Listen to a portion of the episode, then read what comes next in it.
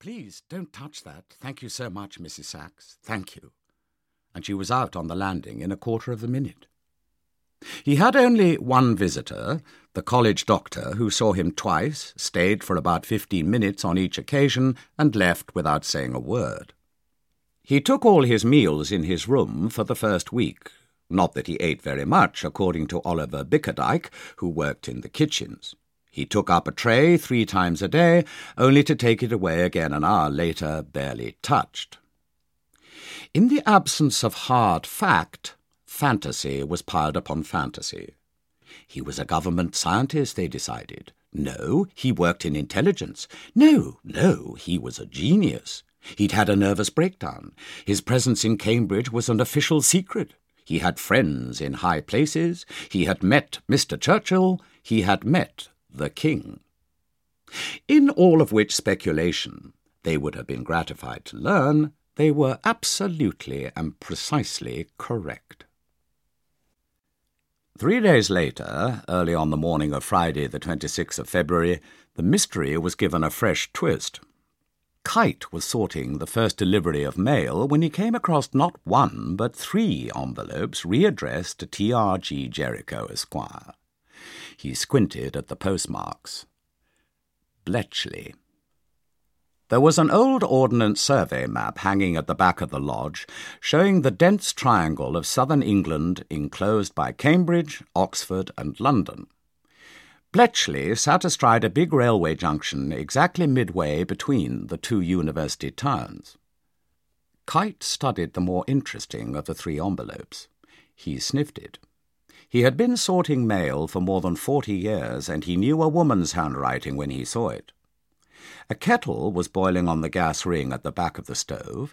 He glanced around. Within seconds he was holding the flap of the envelope to the steam. The flap quickly moistened, curled, opened, and Kite extracted a card. He had just about read through to the end when he heard the lodge door open. A blast of wind shook the windows. He stuffed the card back into the envelope, dipped his little finger into the glue pot kept ready by the stove, and stuck down the flap, then casually poked his head round the corner to see who had come in. He almost had a stroke. Oh, good heavens! Morning, Mr. Jericho, sir. Are there any letters for me, Mr. Kite? Jericho was a pale young man, quite short, with dark hair and dark eyes, twin darknesses that served to emphasize the pallor of his skin. Not as I've noticed, sir. I, I'll look again. Kite retreated with dignity to the alcove and tried to iron out the damp envelope with his sleeve. It was only slightly crumpled. He slipped it into the middle of a handful of letters, came out to the front, and performed, even if he said so himself, a virtuoso pantomime of searching through them.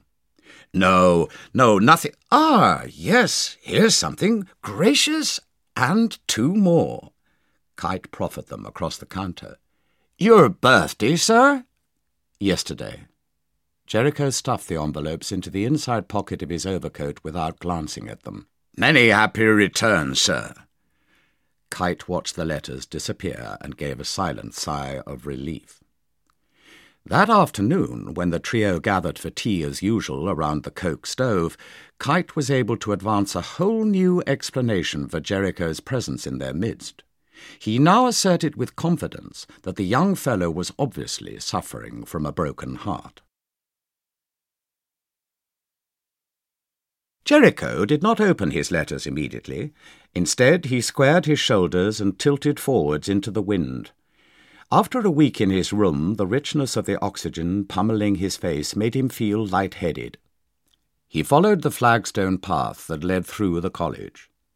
A stone passageway led off from one side of the path, its arch grown over with untended ivy. He glanced, by force of habit, at the set of windows on the second floor, they were dark and shuttered. He hesitated, and then stepped off the path. The staircase was just as he remembered it, except that now this wing of the college was closed, and the wind had blown dead leaves into the well of the steps. He tried the light switch. It clicked uselessly.